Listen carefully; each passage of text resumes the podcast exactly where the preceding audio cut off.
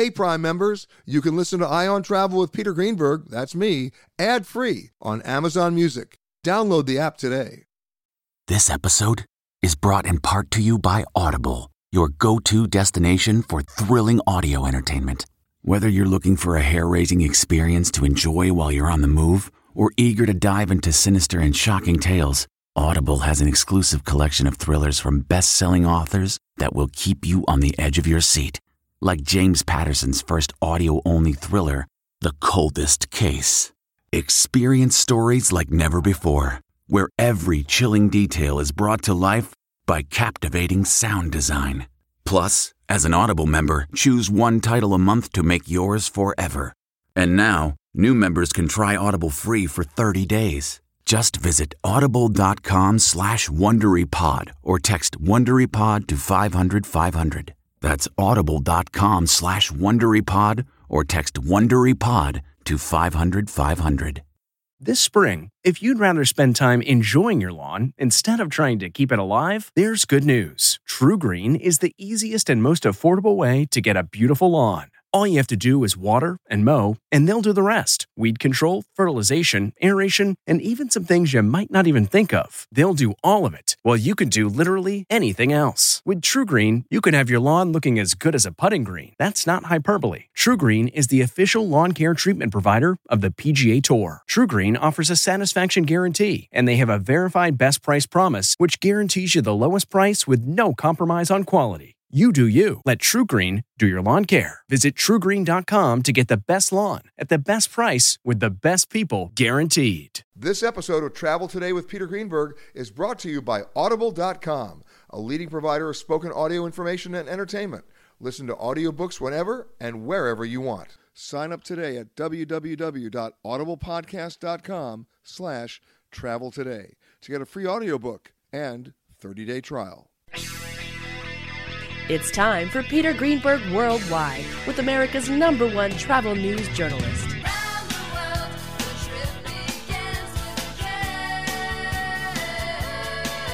And now, the man who travels over 400,000 miles each year, your travel detective, Peter Greenberg.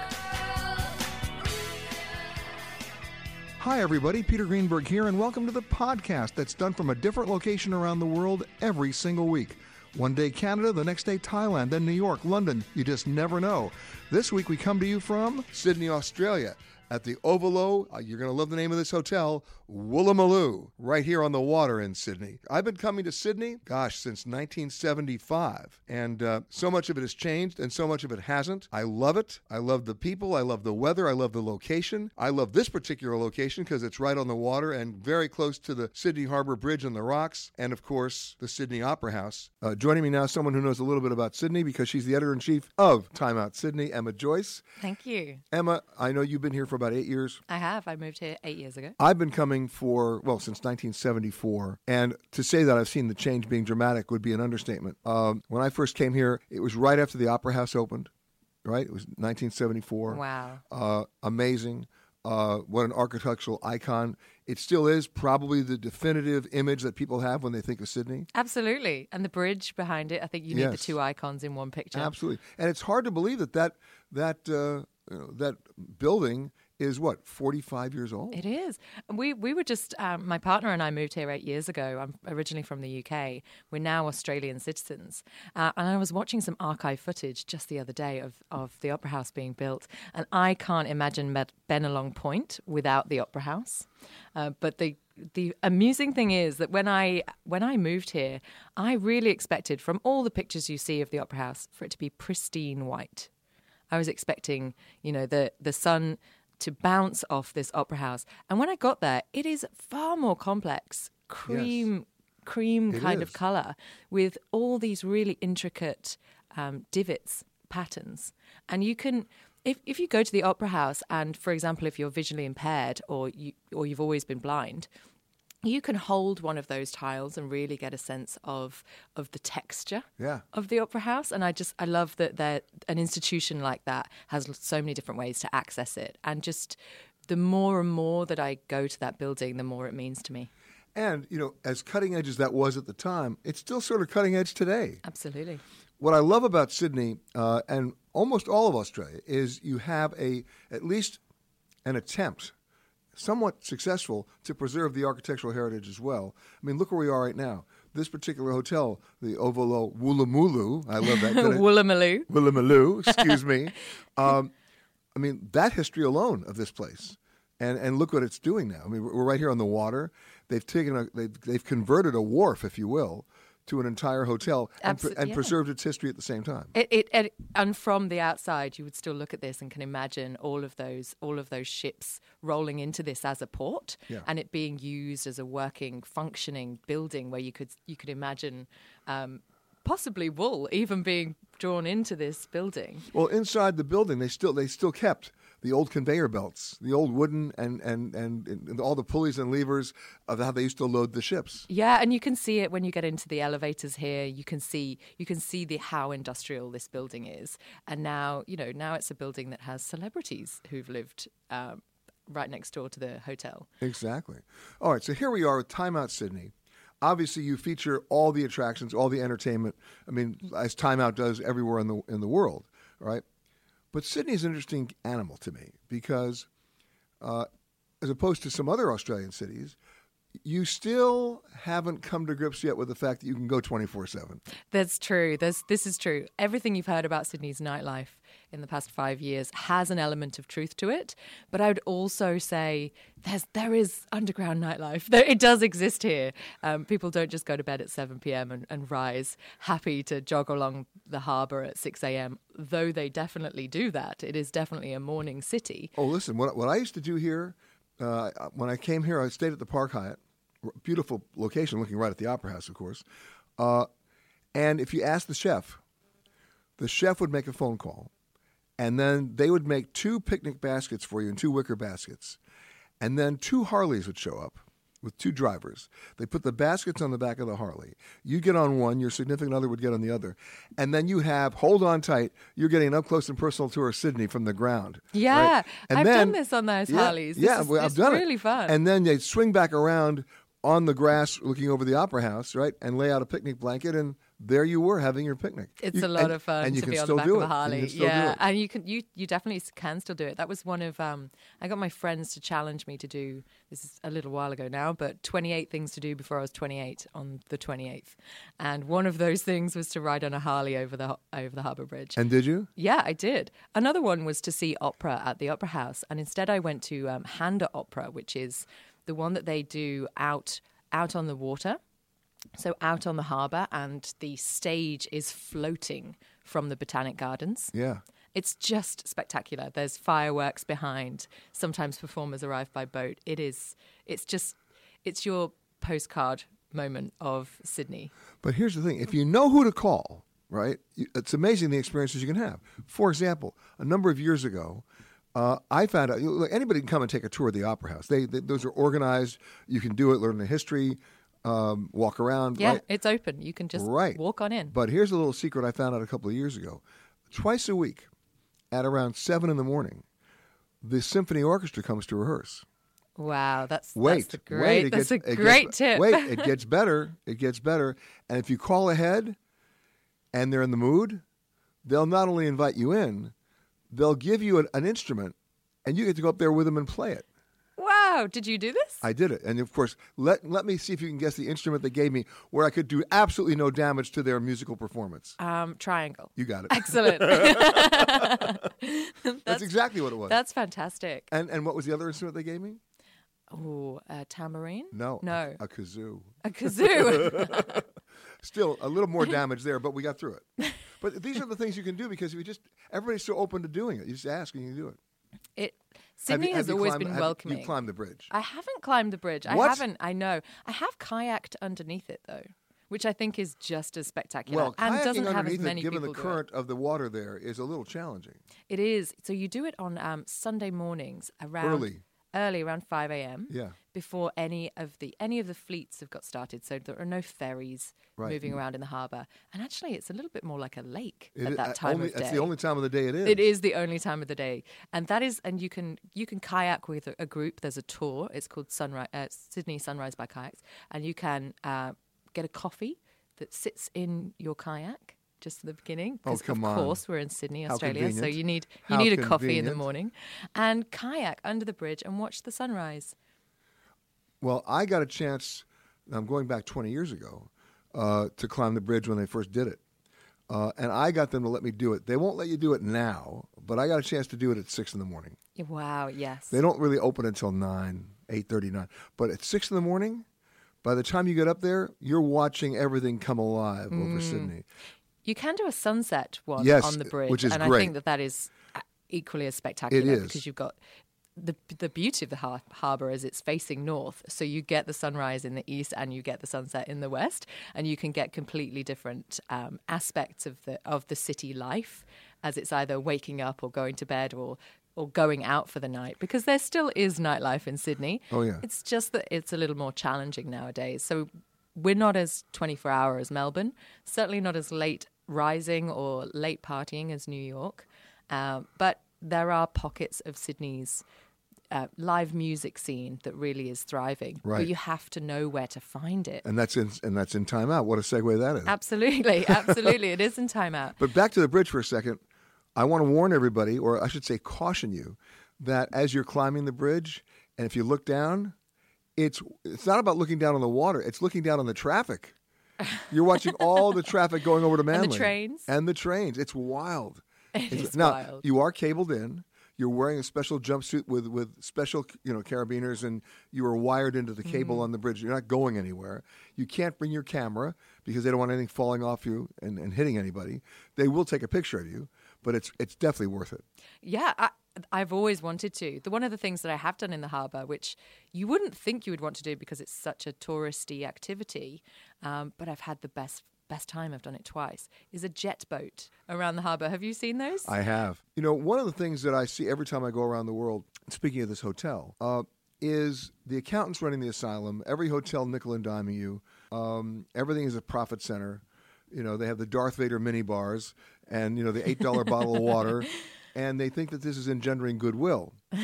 what I noticed about this hotel from the minute I came in is the mini bar is free. They don't charge you for the water. Uh, now, I'm not a big drinker, but every afternoon, if you're a guest of the hotel for an hour, there's a happy hour and all the drinks are free. I mean, it's like, how what a treat! but the best part, they have candy in the lobby. I love candy in the lobby. I mean, but it sends a good message. It does send a good message. Do you know what? It reminds me of Sydney, a lot of Sydney in general. Um, you know, we have free barbecues, right? They're in the parks and on the beaches. Yeah. Free barbecues? Free barbecues. So, who's, who's who's throwing that party? do you know what? I don't even know who is throwing that party, but I presume someone in a council somewhere. Uh, and everyone knows how to use it, and everyone respects and respects that gift, if you like, from from our tax money, I presume. But you just go along to a park and you can take your own food, and the barbecues are there. You just press a little button, they're, um, they're electric, and you just fire up the barbecue. And of course, you've got a, bubbler, a bubbler, as we say. We a call the water fountain, Water yes. fountains, they're all free, and your toilets are free as well. And uh, I, I grew up around London.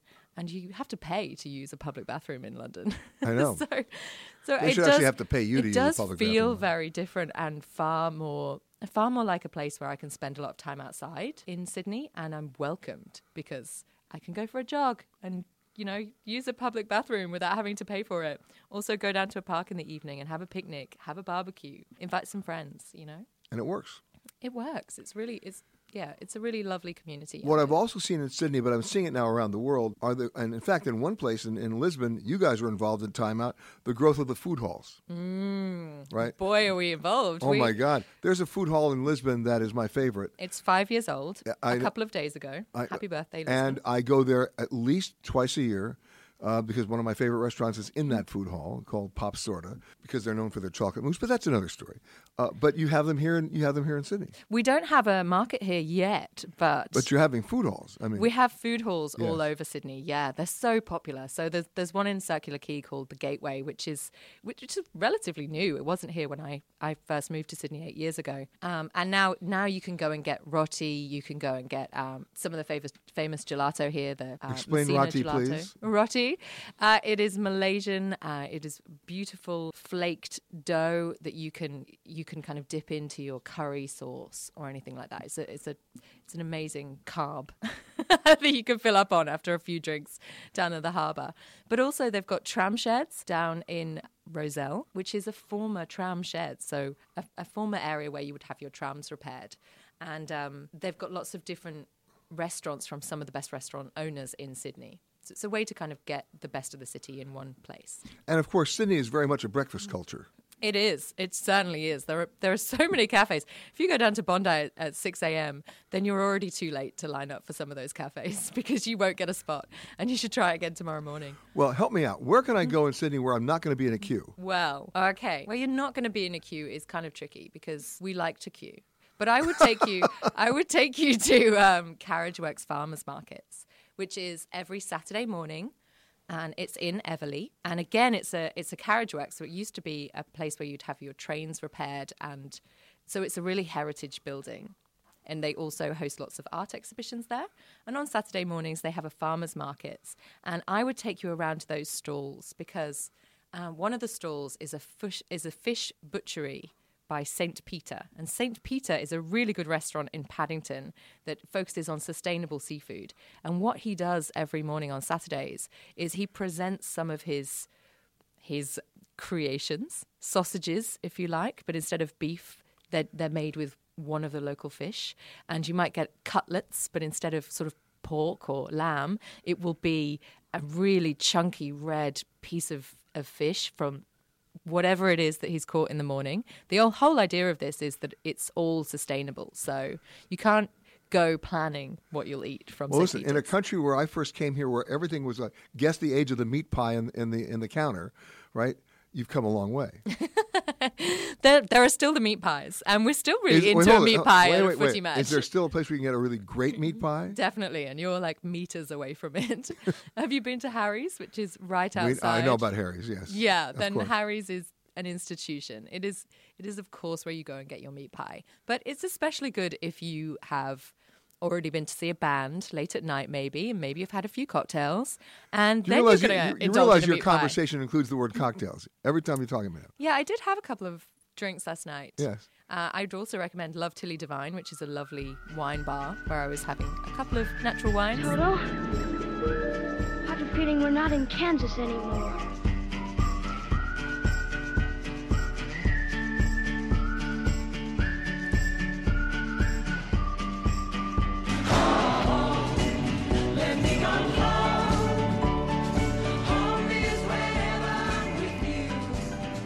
For those of you who are vaguely familiar with Sydney, uh, you might see every New Year's Eve uh, them light up the bridge with the most amazing fireworks display. I've been here for that, by the way. It's remarkable. I mean, look, there are fireworks displays and then there are fireworks displays. This is a fireworks display. But then there's another time of the year when they do something else. And in fact, they've been doing it now for the last month. It's just ending today, so get ready for next year. It's called Vivid. Talk about a light display. It is unparalleled. And joining me now, the director of tourism, at the head of tourism for New South Wales, but she has this other little title too. She runs this thing called Vivid. Sandra Chipchase, how are you? I'm very well, thank you, Peter.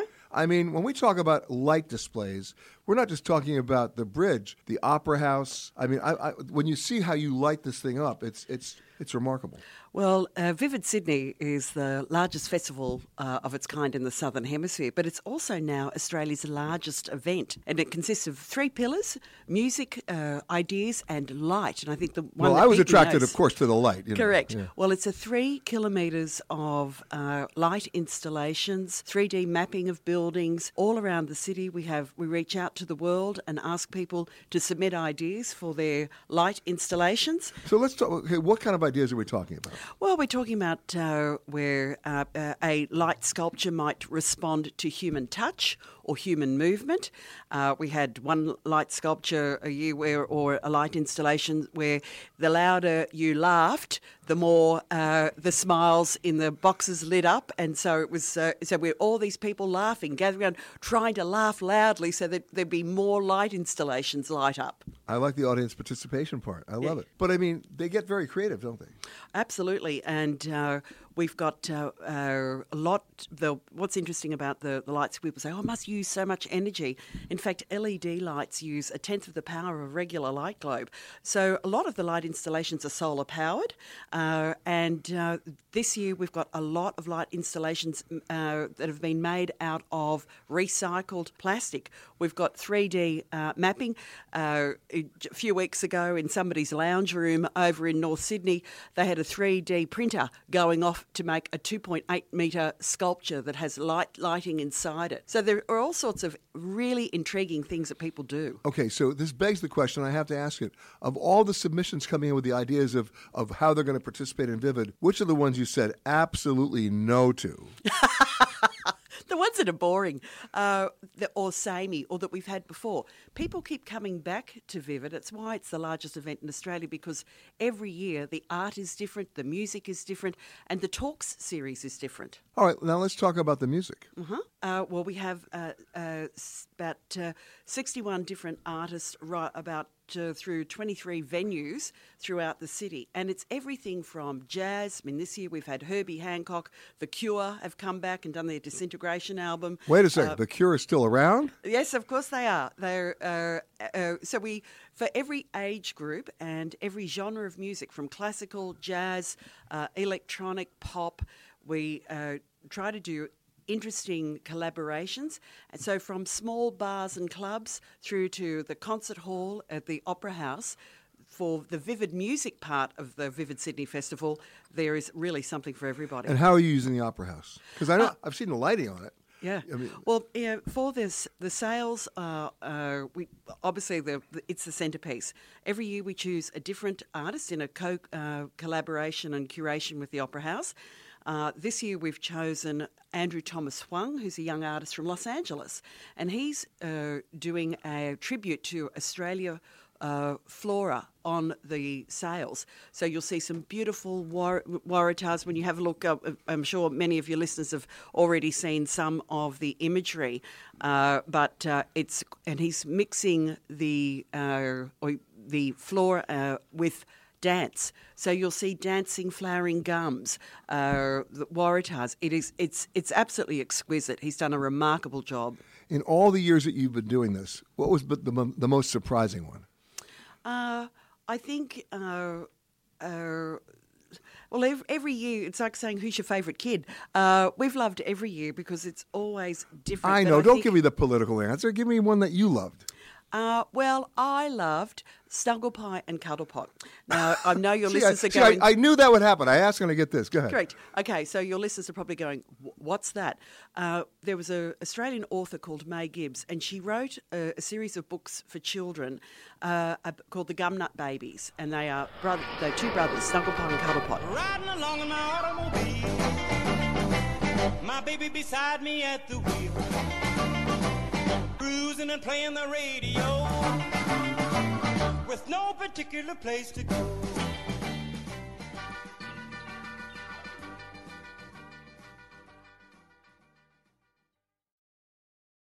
Audible.com has more than 150,000 titles and virtually every genre. So check it out for yourself. Sign up today at www.audiblepodcast.com slash travel today to get a free audiobook and 30 day trial. A couple of notes about where we are. Uh, I've been coming to Sydney since 1974. When I first came here, the place like closed up at 5:30 in the evening. So did everywhere else in Australia. I think Melbourne closed at 4. Perth I don't think opened.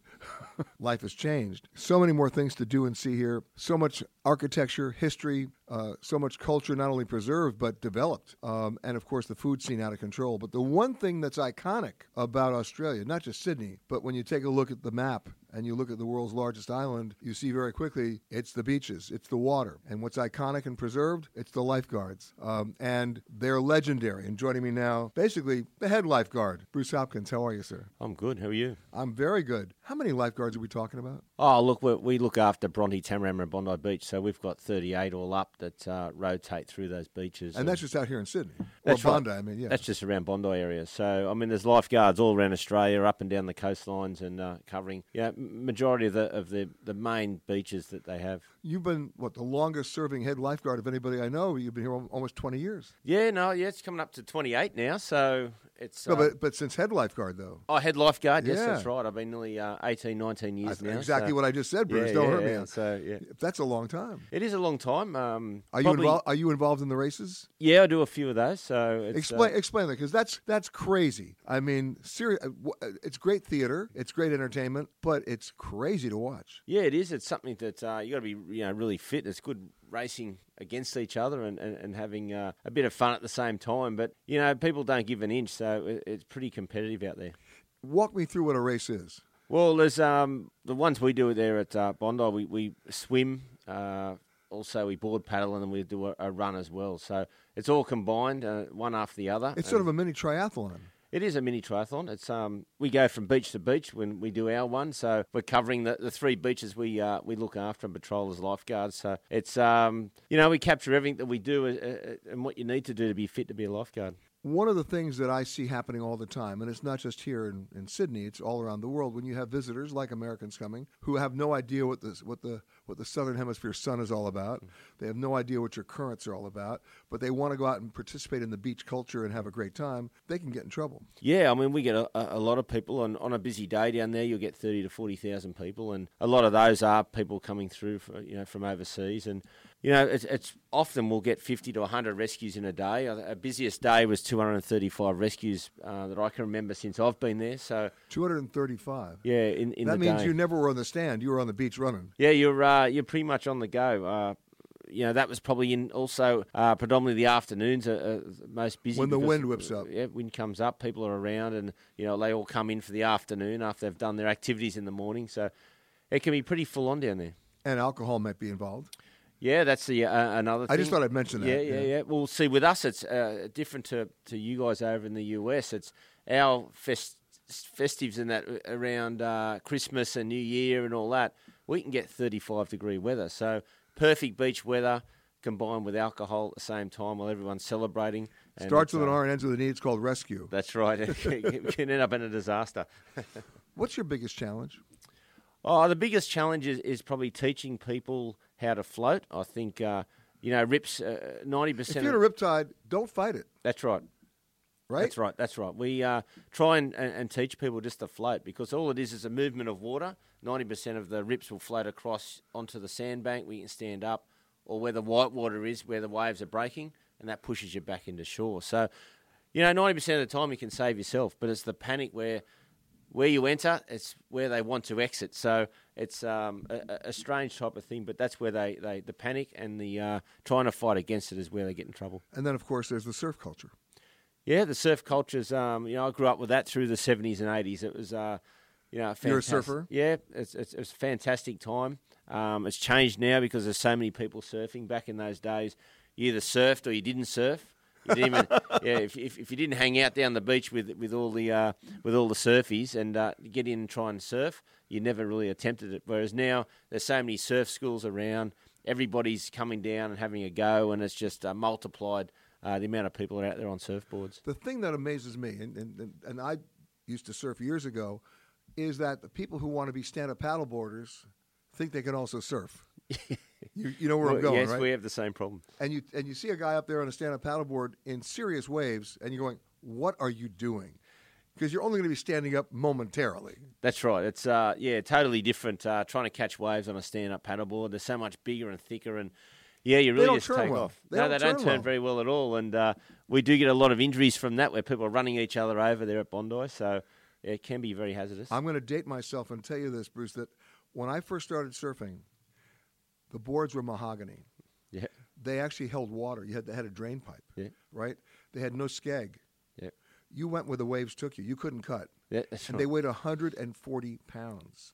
So if you got hit by one, you were in deep trouble.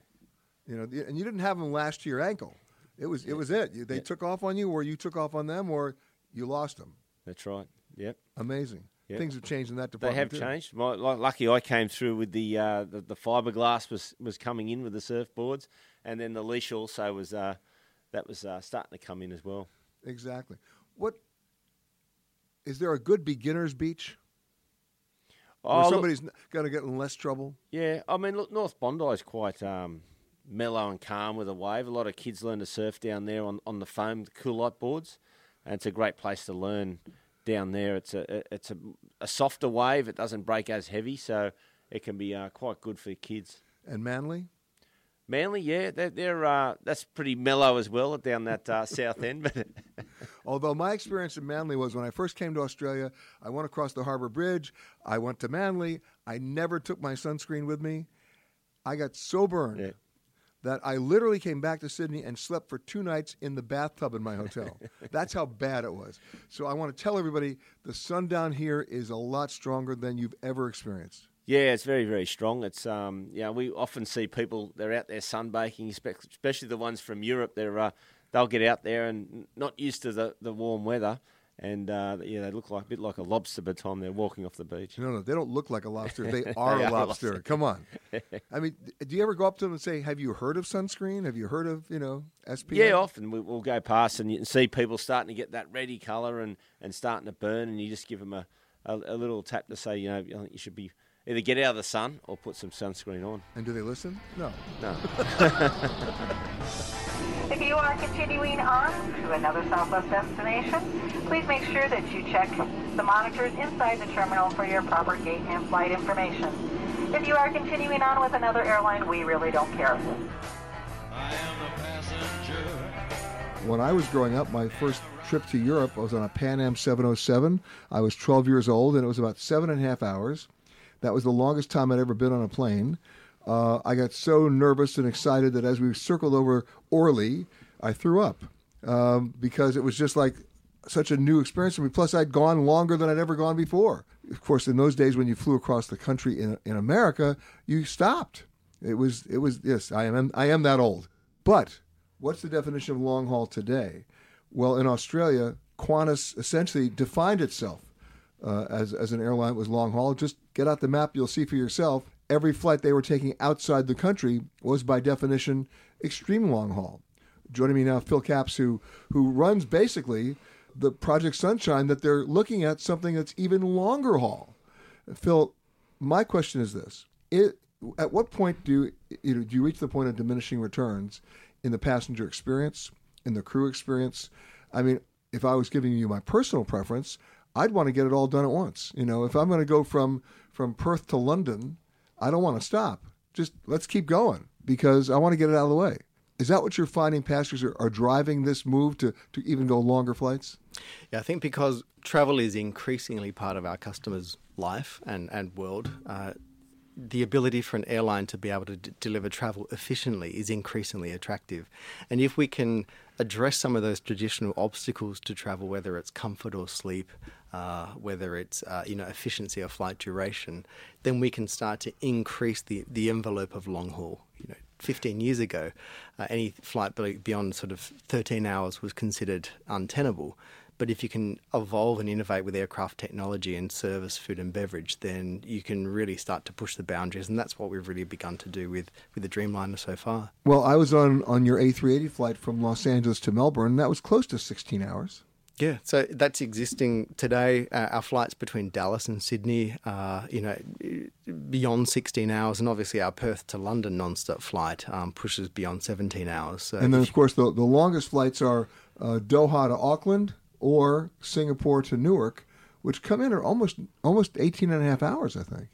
Yeah, and if you can address those needs that customers have, then the efficiency that you get out of non-stop flying becomes extremely attractive, and you know that's borne out with the success of our Perth London route, which is which is incredibly uh, strong in terms of commercial demand because of the the efficiency that customers can get in point to point. I think about this. You know, you have the technology that arguably can handle it. It's there now. Um, with either existing airframes or with modifications to those airframes, but not designing an entirely new aircraft. But you've got to be able to raise the level of the passenger experience to meet the technology. Otherwise, it'll be a disaster. Yeah, that's exactly right. And the way to do that is not necessarily to take an existing flight sector and stretch it out, put more white space between the service interactions, but use existing technology. The, the way that we looked at the Dreamliner experience and the way that we're looking at potential future flights that might go beyond 22 hours is to understand fundamentally what are the basic human needs and then make sure we are addressing those by redesigning everything from the hard experience, the seats, the cabin interior, the, the furnishings on the aircraft, all the way through to the software experience, whether that's entertainment or service interactions uh, or Wi-Fi. And if you can do all of that, then uh, you've got something that's quite different that can address you know specific needs for ultra long haul. You know, my first Dreamliner experience was from, from Tokyo to Frankfurt, and I noticed the difference based on the design of the plane. The, the pressure was less. Um, you had the larger windows, the lighting on the plane. You you really made use of, or they really made use of mood lighting. When I got off the plane, I mean, I'm I'm one of those guys. Okay, you're gonna laugh at me, but I'm one of those guys who doesn't believe in jet lag. I just don't get it. And, and I have my own way to do it. I have my own regimen, and I, am sure there are scientists who will say I'm nuts, but I do it right. I mean, what I do is, if I feel like sleeping on the plane, I sleep on the plane. If I feel like working on the plane, I work on the plane. If I feel like eating on the plane, I choose what I eat carefully. I, will have fruit. I'll have cheese. I won't have any alcohol. Um, but the key to me is not the plane. It's what I do when I land. And no matter where I go, no matter what time I land, I stay up until midnight local time that night. So that means no heavy lunch, no afternoon nap. If I take an afternoon nap, no one, including me, will see me for three days, right? And then I cycle. But that I can't say that's going to work for everybody, right? But you have to be able to say, you know, when you take the ultra long haul flight, right? The effects of jet lag, the effects on all those influences on your body for that extended amount of time at altitude, you can you, you're not going to get rid of them, but you can minimize them. Exactly, and this is why we've engaged with our partners at uh, the Charles Perkins Centre at the University of Sydney because now we have access to this great cohort of world's leading specialists, whether it is in uh, sleep, whether they are nutritionists, biomedical engineers, uh, metabolic physicians. All of these people uh, have been a part of the development of the Dreamliner experience and will continue to be part of future aircraft um, and network planning. You're not limiting this to just Dreamliner. No, no, really, our relationship with the Charles Perkins Centre is entirely holistic. So we've started with ultra long haul, and, and, and we use the 787 as the catalyst for that. Um, obviously, Project Sunrise um, is a great new opportunity, but we think the ability to think at a more humane level um, uh, is just as important for short haul travel as it is for long haul travel. What you do in terms of solutions for short haul might be different, uh, but the way in which we humanize or increasingly humanize aircraft travel, um, we think is, is incredibly important. I mean, I go back to the original Singapore to Newark flight, which they canceled a couple of years ago. They had it configured to all business class, uh, and they were on a plane that burned too much fuel. They just could not make a profit on it, even though they were they were going out with very good passenger loads. They canceled it. Now they're back. Singapore is back with Singapore Newark, but they've reconfigured their plane. It's not all business class. It's business class and premium economy, and they and, but they have not put in traditional economy because in their own research it came back saying passengers are saying, "Are you out of your mind?" Almost 19 hours between Singapore and Newark in coach. I'll take hostages. I can't do it. So obviously that plays into how you're configuring the planes as well. Yeah, absolutely. I mean, and then how great is innovation from an airframe, but also a materials perspective that now opens up whole new opportunities to be able to offer new networks, uh, new frequencies to customers that historically would not have been commercially sustainable. So, you know, with this kind of innovation, and not just the aircraft, but in seating technology and the materials that we, we might even use to make aircraft galleys and bathrooms, all of those things mean that the aircraft now are more efficient, they are lighter, they're more environmentally sustainable sustainable, but now we can get customers to their destination quicker and more efficiently and more comfortably than we ever have before. And we'll continue to leverage this style of innovation to help us continue sort of pushing the envelope of travel into the future. But you also have to take into consideration crew time, crew chores, crew rest. How many people will you need additionally, if any, to be able to complete those tasks given what those tasks are over an extended period of time? Yep, exactly. We need to think about what they're doing, but also we don't want to just use traditional service interactions and apply those to ultra long haul as well. Because when we think about the needs of our own people, but and also the needs of our customers, what we interact with them and and how we interact with them will necessarily change when you start to think about a flight that is beyond 17 hours in duration because you're starting to think about a whole human day plus a whole human night and what you need to do in those spaces can be quite different. So this is why we're taking a very clean sheet of paper approach to the to uh, Project Sunrise, and not not just assume something because it's been done historically. So for Project Sunrise, your dream list would be Sydney, New York, That's right. Sydney, London. Yep. Anywhere else? Uh, well, I mean, flights of that duration. So Yeah. it's really the ability to fly from the east coast of Australia or any point in Australia to any point in the world. Wow. And when is this supposed to happen? Uh, you know, we're still working on, on the program. We need to see it prove itself commercially, but it'd be great to be able to have an aircraft, you know, in the air by sort of the mid 20, uh, 2022, 2023. But realistically, we're not talking about a new aircraft. We're talking about a newly designed interior, a newly des- newly configured aircraft of an existing airframe. Yeah, and this is part of the challenge that our CEO, Alan Joyce, has put to the aircraft manufacturers, which is to say, we need you to really push your innovation to get us an airframe that we can then customize for our own uh, um, missions, uh, to make it really attractive for our customers, to make sure we are meeting their needs, and to make sure that we can use that as a basis for future growth. I mean, you have to look at every single component part of the passenger experience to make this work. Not just food, not just light, not just rest. I mean, how many times will they be going to the bathroom and how much water is going to be consumed every time a, a toilet is flushed, et cetera, et cetera? Yeah, that's exactly right. This whole development of an aircraft configuration is very much one of constrained optimization. Um, and there is no immediate way to be able to get into a perfect configuration. Right. Hello and welcome to Alaska Flight 438. We'd like to tell you now about some important safety features of this aircraft. The most important safety feature we have aboard this plane is the flight attendants. Please look at one now.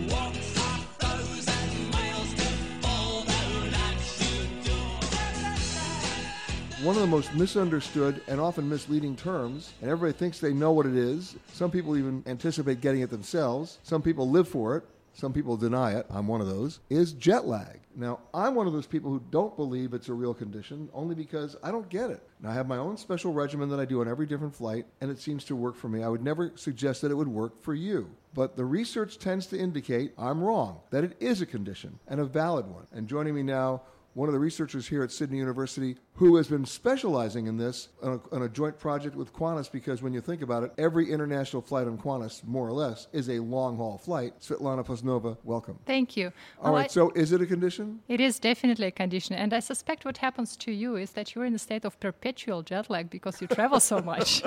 or a state of perpetual denial, which most of my friends would or argue. so- denial too. Exactly. Um, so, in terms of whether jet lag is a real condition, yes, definitely it is a real condition, and it is composed of different symptoms. So, one component is a traveler's fatigue, which is due to flying itself, and obviously, the longer is the flight, the stronger is your traveler's fatigue. But I know people who, who will claim they get jet lag on a one hour flight, and that may just be traveler's fatigue. That's that's probably traveler's fatigue Yeah. because usually with one hour flight you don't really cross many But that's time where they, they, they talk themselves into thinking that they have jet lag. Not really, because on the flight, well, first you don't move as much. Right. Second, the lighting usually is pretty low, and this does affect your alertness. And second, humidity is low too. So it's about eight percent in in the cabin, and this is the same humidity level as in the desert. So normally we want to have about forty to sixty percent humidity level.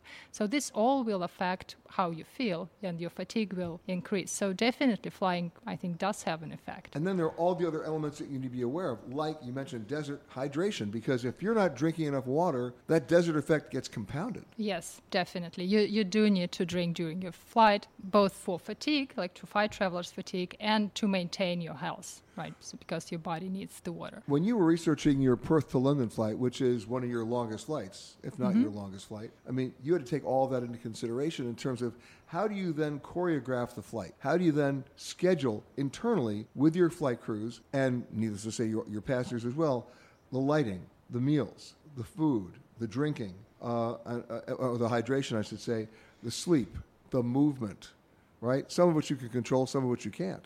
Yes. So think right now the Perth to London flight is the longest one from Australia. I may be wrong, but Qantas uh, people would know. Um, and yes, you do optimally, you do want to align your lighting, your meal times, your exercise with your body clock. Because that's the second component of jet lag is actual misalignment between our body clocks and environmental time cues. Right, but most people don't know how to do that. Don't have to No, mo- most people don't know how to do that. Oh, yes, they don't know how to do it. Most people adjust naturally. When they arrive to the destination time zone, they are exposed to this new time cues, right, to the lighting. They are st- trying to eat during daylight time at the destination, and slowly they adjust. But the thing is, if they optimize the timing of all those time cues, if they optimize timing of light exposure and meals and exercise and maybe some other things which we don't yet know about, then they can minimize jet lag and adjust much, much faster. Exactly. So they have you have to educate them, but you also have to educate your own team, Yes, the, the- the crew on the plane, as to how to reorient their schedule. Yes, definitely. And that's what we have done for the uh, Perth London flight. So when we started working with Qantas, we already knew the departure and arrival times for the flights and duration of the flight. So um, I, by education, I'm a physicist, which means I do mathematical models of biology to understand biology and to make predictions. So I used mathematical modeling to calculate those optimal light schedules, which would allow us to facilitate adaptation to the destination time zone. So really, what you're trying to do is to align the light with or without meals, to align the light with or without hydration, without, with or without movement, to make sure that you get as close as you can to someone's actual biological clock. Yes, so that was the first step because light it helps us to change the uh, body time, right? If we are, for example, if we are exposed to light in the evening at your normal like evening time, this will delay your body clock. But if you're exposed to light early in the morning, it will advance your body clock. And by putting the light exposure at appropriate times, you can start realigning your body clock to the destination time zone. All right, so let me ask you a, a little silly question. For example, if I'm flying out of the Gulf states or in the Middle East, so many of the departing flights leave at 1 or 2 o'clock in the morning, and you get on the plane, all you want to do is sleep, and they immediately want to feed you. Mm. Yeah, that's definitely not a good time for a meal because your body clock is at its low state and it means it's not ready to take in food. So the uh, timing of meals is really important and how your body reacts to these meals depends on this time. For example, if you have meal early in the morning, then um, you have good glucose response and glucose tolerance um, is as it sort of expected in healthy conditions. The charge for looking at this pamphlet is $3. The charge for looking at this pamphlet and putting it back quickly is $4.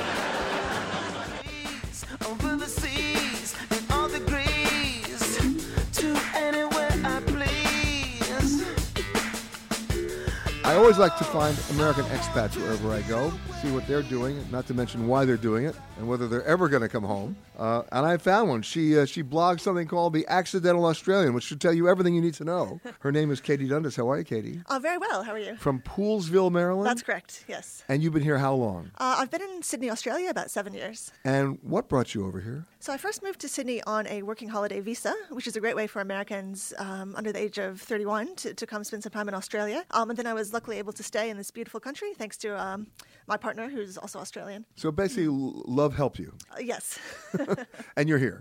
that's correct. Yeah. And you've been writing this for how long? So I started my travel blog probably about five years ago now. Um, really is just a fun way to keep my friends and family in touch um, with what life is like um, down under in Sydney and some of the funny things that have happened to me. And yeah, it's grown from Well, there. Well, before we get to the funny things, let's find out why you came here in the first place. Yeah, of course. Um, so yeah, I moved to, to Sydney um, with my partner who was who grew up in Sydney. So we yeah moved back here together. Um, I was living in the UK at the time, and then um, had done went to graduate school there, and then uh, moved over to, to Sydney after that. With But it wasn't that you had a dying ex- you had a dying need to come to Australia. You were just moving with your partner. I was, but um, I have to say I had always wanted to come to, to Australia and experience it, so that worked out quite well. Hmm. Now you're here. Yes. Seven years. Yes. Not going home. Uh, well, my parents w- hope that I will one day, Well, but we- I, I oh, think I'm every parent here. hopes that. Yeah. But let's talk about Katie. Is Katie going home? I think I'll be pretty settled here in, in Sydney for the time being in, in the near future. Yes. When you first got here, what was the biggest surprise to you? I mean, Uh, look, the good news is they speak English. They do. That helps. Yep. Okay, but Hmm. Uh, I think, gosh, Sydney is just so spectacularly beautiful. Um, and the sunshine here, as we heard from the Bondi Lifeguard, it's so extreme and bright, and um, it's just absolutely beautiful. The outdoors, and it's it's unlike anywhere I've ever been, and it really takes your breath away. You know, seven years on, I still you know get blown away by the Opera House and the bridge and Circular Quay and the beaches. So but what was it. the adjustment like for you? Um, yeah, it was a bit tough at first. Um, you know, I didn't really know anyone here other than my partner and his family. So just the act of you know finding a job, meeting new people, making friends, um, yeah, it can be a bit isolating. I think when you first move overseas and, as an expat. So you really have to, I think, put yourself out there to, to find your niche, make friends. Well, find had, social having lived in the activities. UK before, then you were used to driving on the wrong side of the road. yes. that didn't that didn't you know hurt. You figured that one out. Mm, yep. But what about you know lifestyle itself? Uh, what about food? What about culture? What about basically timing? I mean, when I first came over here, Sydney closed at five o'clock in the afternoon. Yeah, yeah. So Sydney, it, it is a very, very expensive place I find to live. Au- Australia is generally, but especially Sydney. Um, just little things like yeah, if you want do want to go shopping in America, you know everything's open until 9 p.m. Um, here, everything does still close in terms of shopping at about 5 p.m. except for Thursday nights. That's the only night you can go shopping. Hoping for Um, Thursdays, so- waiting for Thursdays. So you've got till about 8 p.m. on Thursdays, and then of course everybody. Goes Ooh, that's then. pushing it, boy. Know. so you've got to fight the crowds if you want to do anything after work hours to, to buy anything. Um, so that's a bit a bit funny. Um, you know, I find Australia, it's a lot of, a- it's, it's a big mix, I think, between American and British culture. So you can find a lot of things from back home. Um, but then, eh, yeah, there are a lot of differences as well with, uh, with the lifestyle here. So it takes some getting used to. And when your friends visit you, because you know once you're here, then everybody from Maryland decides they want to come over and visit Katie, right? What's the biggest surprise to them? Um, that's a good question. I think just you know Maryland is a beautiful place, but you know the, the beaches and, and the swimming here and, and the the bushwalking, the coastal the coastal walkways, they're just they just blow people away. I think they're just so spectacularly beautiful, and of course the wildlife. That's well, let's let's talk loves. about that because Yeah. I'm going to guess that when you were growing up in Maryland, you Mm. weren't going on long hikes no, not really, but, But I he- do try to do a lot of that now. Yeah, because that's part of the culture here. it is. Yes, yeah, Right? So you, so you do a little walkabout, do you? I do. And do you take your friends? Yeah, no, I have some close girlfriends. We love to go bushwalking on the weekends and, and explore the. Explain how that works. So, um, you know, Sydney, it's just there's so many national parks. Um, you know, to the west, to the north, to the south. We're really lucky, and even just within Sydney itself. Um, and the the government and the councils have done a great job of just putting trails in place. Um, everything's marked really well. So if you want to do just a short walk for a kilometre or two, if you want to do a really long walk, you know, the Manly to Spit Bridge is quite a popular one. Um, to just you can get out there as long as you want, really. Um, multi-day overnight walks. So whatever suits you. Now, some of the Mm. touristy things, like have you climbed the bridge? I have, yes, yeah. I I've did too. I climb. loved it. I did too. It's one of the best things to do here, I think. And when you got to the top, did you do the selfie? Um, they did take a few photos. I think we made a little video, and um, it was quite fun. It's something you can't do it anywhere else in the world, really, climb a bridge. So I think it's a spectacular thing to do while you're in I met the man who was around with his dad when they first op- when they first built the bridge. Oh wow! Okay. And he was the one who came up with the idea of doing the bridge climb. Yeah, and it was a took great him one. a long time to get the authorities to say, It did, yeah. okay. Hmm. But then it's like through the roof. It has taken off, definitely. It's a lot of fun. It is, yeah. The other thing about it. Sydney, which is great, is you're on the water. There are Mm. so many different ways. Look, just get out there and take a ferry, even if you don't know where it's going. That's true. Just get on a ferry and go, and Yep. then right. But my favorite thing to do Mm. is I go down to Rose Bay. Mm. I get on uh, to Catalina. Oh, yes. I get on the yeah. seaplane. Yep. I take it around Palm Beach Mm. and up the Hawkesbury River Okay. to Peats Bite. Okay. This Hmm. great little restaurant, and you can only get there by seaplane. Hmm. And then on the way back, you stop for drinks at the Cottage Point Inn. Hmm. And then what you do, which is the coolest thing, is as the sun is going down, you come back in over Sydney and you, and you do a little trip around the Opera House and around the bridge Oh, that'd be spectacular. and back in. I mean, Hmm. it's a photo op day. Definitely, that'd be a great thing to do. I know. See, while you're hiking, you can look up and see me. I'll wave. Buffalo, Toronto, Winslow, Sarasota, Wichita, Tulsa, Ottawa, Oklahoma, Tampa, Panama, Mattawa, La Paloma, Bangor, Baltimore, Salvador, Amarillo, on second thoughts, let's not go to Camelot. It is a silly place. Right. I've been everywhere, man. The deserts, bare, man. I breathe the mountain air, man. I've had my share, man. I've been everywhere. For those people who think that Australia, being a relatively new continent, um, in terms of maybe on your radar, it does have an amazing history. It's a young colony in terms of Sydney. Doesn't go back that long. Started not too far after we did in the United States in the late 1700s, and yet they have an amazing museum here. And joining me now, the chief executive officer and the director of that museum of the Australian Museum, Kim McKay. How are you? I'm really good, Peter. Thank you for coming to our beautiful city. Well, you know, I've been coming here for God, 45 years, so I've, I you don't, you don't need an industrial strength spatula to get me to come back. No, you don't. I mean, it's it's the sort of city that does intrigue you, doesn't it? And a lot of people think it's a long way away from the states, but I call it dinner and a movie on a plane. No, no, it's dinner and three movies, Kim. Come on, you know better than that. I sleep well on planes. Okay, good. So sleep and one movie. Okay, I got it.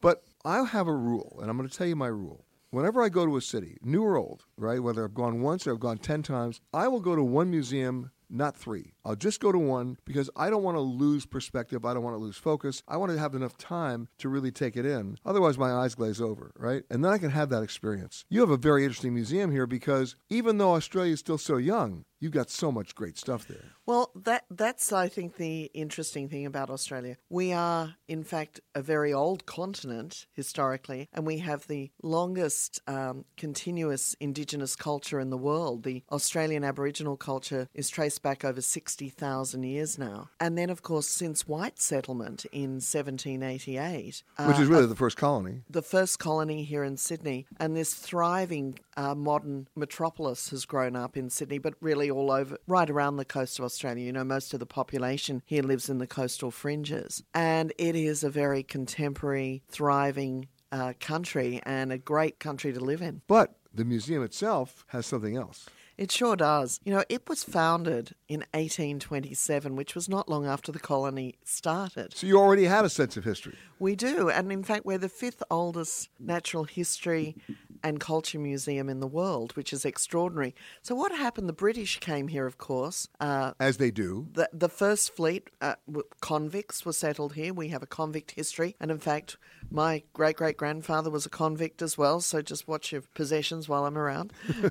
but they really wanted to reflect what was happening in the UK and Europe at the time and start to treasure some of the natural resources of the country. And so the colonial secretary in England granted some money to build the first museum here. And that is the basis of the Australian Museum as it is today.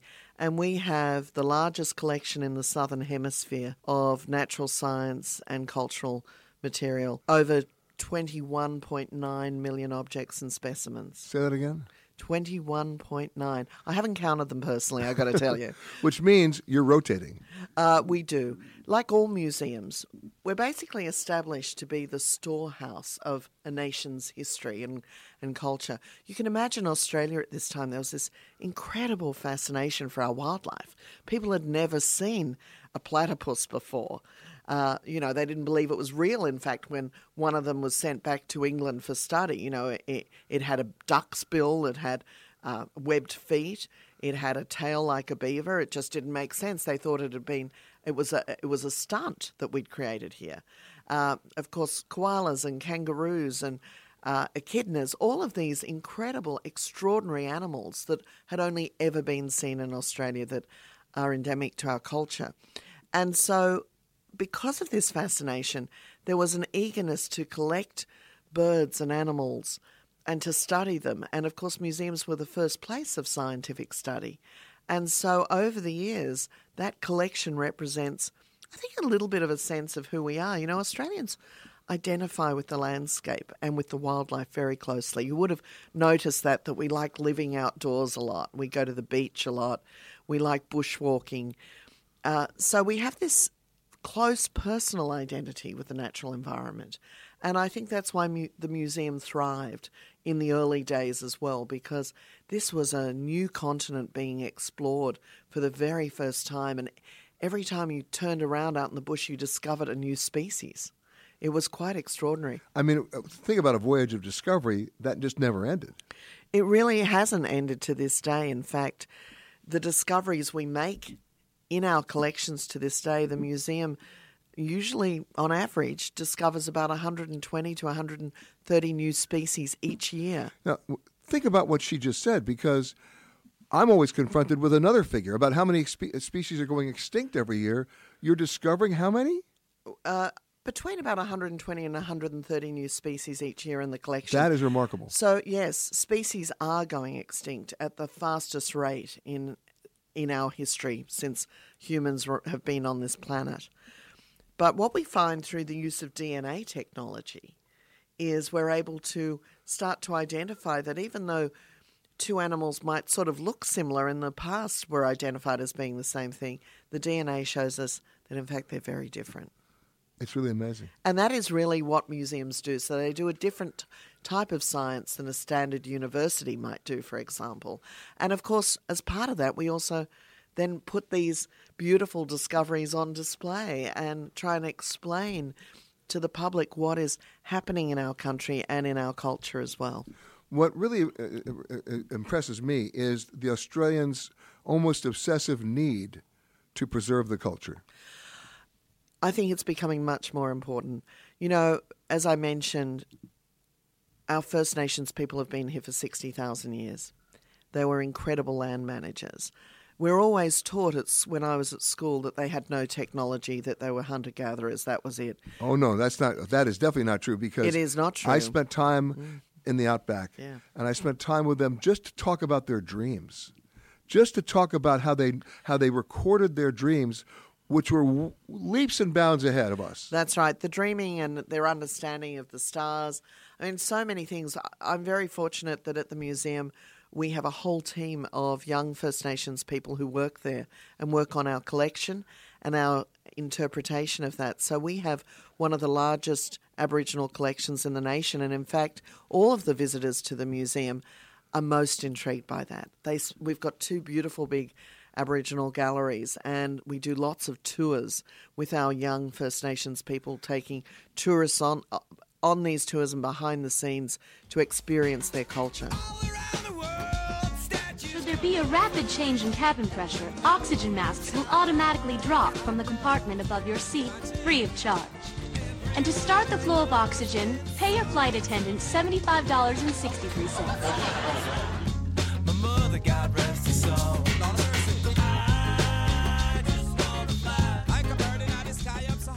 My mother, God rest her soul. My next guest is somebody I actually can admit to have knowing, have known for uh, over 22 years. Uh, when I first knew him, he had one restaurant in Sydney. And how many do you have now? About 68. Yeah, but who's counting? I've been busy. Neil Perry from the original Rockpool, I should Yes. say. But you have another title as well. You are the food and beverage director of all things Qantas. Yes, absolutely. And uh, service as well. So busy beaver. Most people, and, and you've heard this from me before, you know, they, they define the words airline food as an oxymoron. um, I know you would take that as an insult these days, but you and I go back to the days when exactly that's what it was. Absolutely. What's changed? Oh, look, a lot's changed. I mean, airlines have recognised that uh, they've they've got to make food and service and beverage a really important part of the travel experience. It's not just about comfort. Uh, it's obviously the main the main thing is to get from point A to point B, but it's how you take your premium customers there that are really important. So, yeah, the quality of the ingredients that we put in, the quality of the experience we want to deliver, and I think most importantly the learnings um, that we've had and, and the the crew training we've been able to give over those 22 years. You've also had the evolution of different kinds of aircraft Yep. that give you different technology that allows you to do a better job simply because of either refrigeration systems, Yep. freezers, different kinds of ovens. Yeah, all that sort of thing, and and importantly with the more modern aircraft, you know, more intake of fresh air, pressure, all the sorts of things that affect taste uh, in the air are, are lessening these days. So I think it's it's been a, a great journey, and certainly I would say that nearly every airline in the world these days is recognised, particularly in premium, that uh, you know there's some very stiff competition, and people are obviously you you know schedules important, comfort's important, but people take food and beverage and the and the and that ex- part of the experience as a very important driver to the airlines that they choose to fly on. When Qantas first came to you, how many years ago? Uh, 22 years this month, actually. Since when I met. Yeah, yeah. I have I, no coincidence there, but since they first came to you, I mean, when they, you have to say, wait a minute, I've flown. You want me to do what? Yeah, I did say something like that. Because, I mean, you, you pride yourself. I know I've been many of your restaurants. I mean, it's not just the preparation; it's, Yeah. the, it's the philosophy of it. Well, well, I think really importantly, Peter, what I did say to Geoff back in those days. Well, Geoff Yes, Geoff Dixon. I said to him, um, "Look, no use me just writing one thing on the menu, which is currently the the way chef panels get put together, and then the rest of it's done by the traditional in-flight services." I said to him, um, "I really felt I had to write the whole menu uh, and had to be in control of it for me to make a difference." Well, let's talk about that because I've seen other quote unquote celebrity chefs. And Yeah. by the way, we live in the world now where everybody's a celebrity chef, yeah, right? yeah, yeah. Well, I Uh, got a job, so I- well, we know that. But you know, they'll put their picture on the menu, they'll put their name on the menu, Yeah. and then you don't see them. I mean, Yeah. they're they're not really actively in the kitchen supervising. I mean, obviously, you can't be in all 68 restaurants of at the same time either. But what happens is you got other people making your dishes, Yep. right? But then there's the, the issue of quality control, different catering operations in different markets. Yes. because you know you're flying to so many different cities around the world. How do you do that? I suppose it's easy for you to manage that on a restaurant level. How do you manage that on an airline level? Well, well, quite quite similarly actually. So on the on the project now that we have what we call the Qantas project. I mean, we're totally integrated into the in-flight services department, and so I've got 12 full-time staff that belong to me that work on that program. So just like I would put responsibility for my restaurants on my executive chef and general manager to carry out the philosophy that I put in place and that I continue to upkeep with them, the same thing happens here. I've got a brilliant team of people whose job is to design, uh, to train, to communicate, and very importantly, to make sure that standards are met. So they're continually on the road working with the catering centres, they're continually training with crew, and they're continually making sure that that philosophy that we put in place is continually adhered to. So, in, in essence, it's no different to what uh, I, how I would approach it with the restaurants. And so that goes back to that discussion I had with Geoff 22 years ago of no use me putting my name on it unless I can actually do it. And he said, "Well, what'll that take?" And I said, "Staff." And he said, "Well, let's do it." And and that's a great story that's been uh, evolving over 22 years. And I still can't believe other airlines have not modelled.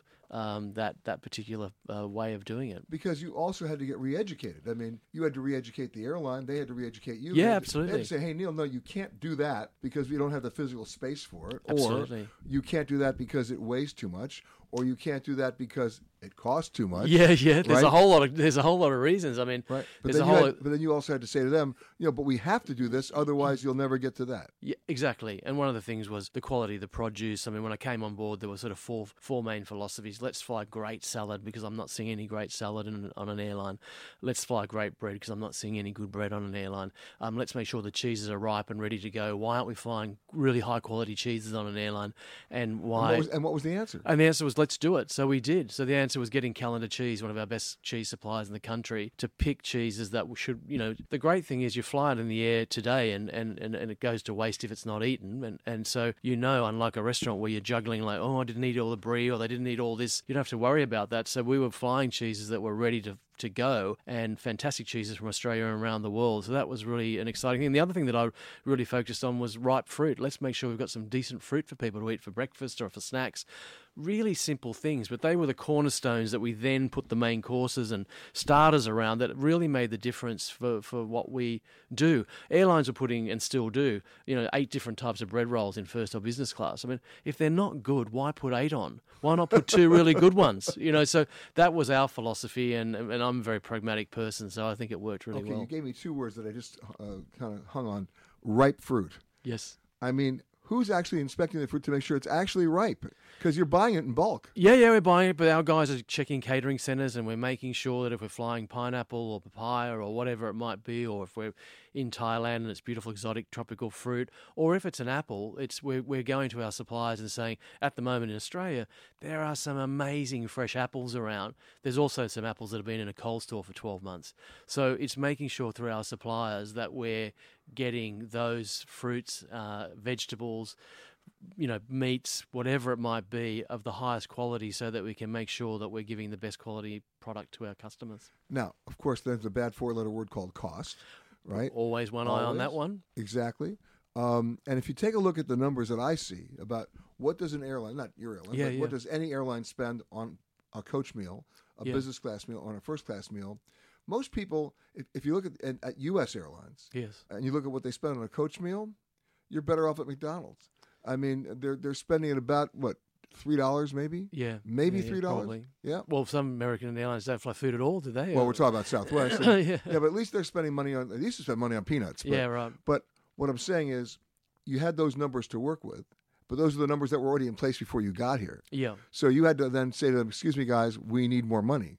Yeah, absolutely. And and look, you know, when you talk about costs, of course, in the modern world, we're always under pressure. Uh, uh, pressures of cost, but but the reality of it is also we have to figure out a smarter way of doing things, which is what we're continually doing. And the longer we stay in the airline, the more efficient we are, and the better we are at doing it. So there's always cross push uh, throughout every airline in the world because it's the most incredible business. You, Peter, you've been reporting on it for many years. You know whether it's uh, you know a, a war breaks out or a SARS disease or an economy crashes or in, in fact fuel price go, goes up. The pressures on airlines are, are, are continual on saving money and, and, and, and staying viable. So we really you know we really keep uh, on top of that one by being more and more clever about what we do. We never want to undermine the quality of what we're putting on the plate, the great flavour of it, the taste, the texture, the experience from the customer's point of view.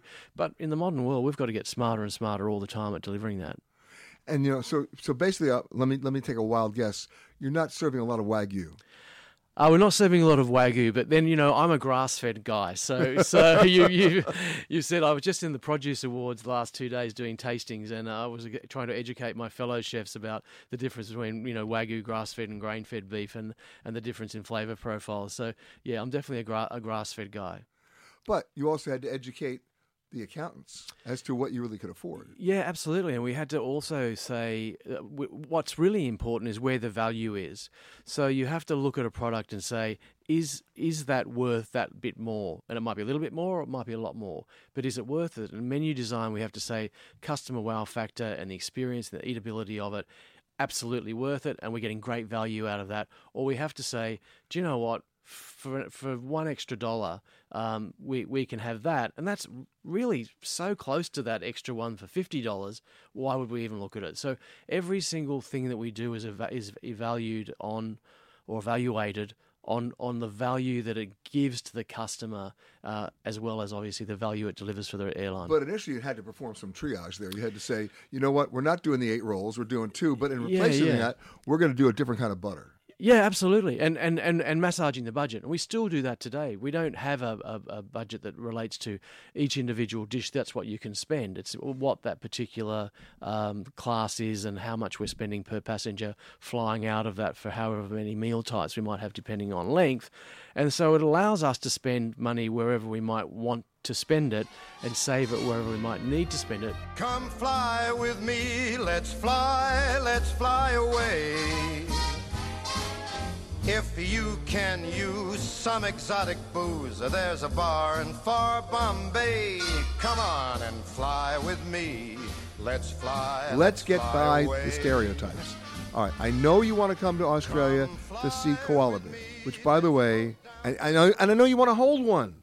They're going to scratch the hell out of you, and they're even going to urinate on you. Trust me, I've had it happen. All right. Then you want to go see a kangaroo. Okay, they're cute, they hop, I get it. But if you really want to see everything about Australia, you got to go to this place, the Featherdale Wildlife Park, right here in Sydney. And joining me now, the director of life sciences there, Chad Staples. Are you with me on this? It's okay for the koala, it's okay for the for the kangaroo, but there's other stuff that you'll never see anywhere else. Exactly. Look, come for the koala, but stay for the bird life is a is a big one. Okay, tell me more. Oh, look, Australia is known as the land of parrots, and I mean, even that's just where you scratch the surface. Now you see, now you've just surprised half my audience because they don't know about parrots. They know about koala and kangaroo. Sure. Just that colour, the noise, the movement, just the amazing variety in Australia. It's just spectacular. I mean, we've we've developed as an island nation, so there are so many things that you just do not see anywhere else. I mean, marsupials, just as a as a big group, we we basically hold about 99% of the world's population of marsupials. Just this different way of mammals giving birth. Platypus? Well, platypus are almost like an invention.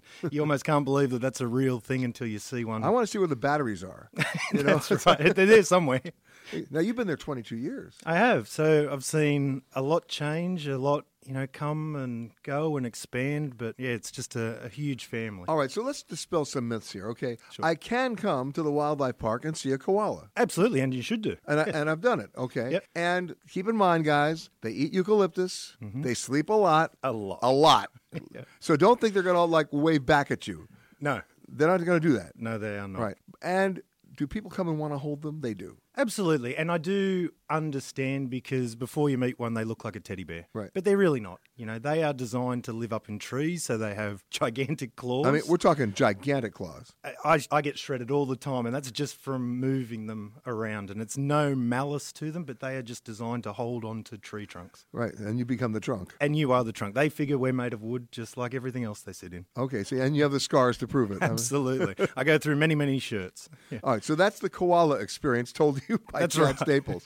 What about kangaroo? Look, they're, they're fascinating. And I guess what a lot of people who come to visit the country don't really notice, well, don't know how many different varieties there are. There aren't just kangaroos. There's not just wallabies. We, we now have quokkas, which a lot more people. Say that again? Quokkas. What's a so quokka? a very small, they're in the same family. So the same mode of locomotion. So they still hop, but they're very, very small. We have pademelons. We have. You have what? Pademelons. so another beautiful group of smaller. So they're all macropods, which means big foot. So anything that hops around is part of this big family, and we have so many. We have rock wallabies. We have so many that fit into that same, you know, quote unquote kangaroo family that people are just amazed by. And of course, they want to play with the kangaroos too when they visit. And you should. It, it's wonderful to sort of, they are so different than anything else in the world. I totally get the fascination. I'm still fascinated by them. And you still play with them? Every morning. And do they respond to you? In different ways. So I'm very lucky. So if we sort of talk about the koala again, how, you know, they do sleep a lot. They do not really interact as much as what people would hope. But I am very lucky that I've hand raised koalas and I do have. So they know you? One does in particular. Yeah. One. After all these years, you got one. My, well, my little man at the moment is Archer. He's five years old and I hand raised him since he was about six months old. So I was his mum. So the fact that, you know, we, we did the bottle feeding, we did that very close raising. I am very lucky that I have one that does really seem to seek me out. So he's happy to see you. Uh, happy might be a stretch, but he does like me holding him rather than him having to do all the effort in the tree. You know, okay, so he's mum's he's more, here, he'll hold me. He, okay, he's more comfortable with you. Absolutely. Okay. And then there's the owl. Owls are amazing, and so once again, people don't don't, don't associate Australia with owls. No, and I understand that because our owls do look a little bit different. So we do have some of those almost quintessential owls with the beautiful round disc face and those wise eyes, but we do have some very different ones. I mean, we have an owl called a barking owl that actually makes a woof woof noise, not a like hoo-hoo. a dog, not, not, a hoot hoot, They don't hoot. a woof woof, and a they are just barking amazing. owl. Yep. Wow, that's a little bit different. Well, and it's spectacular, and that is one of the Nocturnal as well? Absolutely, yeah. Uh, they will be a little more diurnal depending on the time of year and the food they're going after. So, being nocturnal is all around exploiting a food more than anything. They've learned to hunt at night, so therefore they're not in the same competition if they're awake during the day. So basically, when they bark, people think dogs are chasing them, and then they swoop down and get That's them. Grab them, fly off. That's right. Lifting little small children into the air. Uh, exactly. No, another myth disputed. Okay. Yeah. But all of this is available at the wildlife park. And I guess that's something that Featherdale's always tried to do is, you know, we, we want people to fall in love with Australian animals. And the easiest way and best way to do that is to be up close, personal, interact where possible. You know, just the closeness, just you appreciate so much more. And you're open how many days? Every single day. I mean, we've got to feed our babies on Christmas Day. So we even open for a short time on Christmas Day because we're there anyway. Unbelievable. You've been listening to Peter Greenberg Worldwide. Catch us each week as we broadcast from a new location somewhere around the world.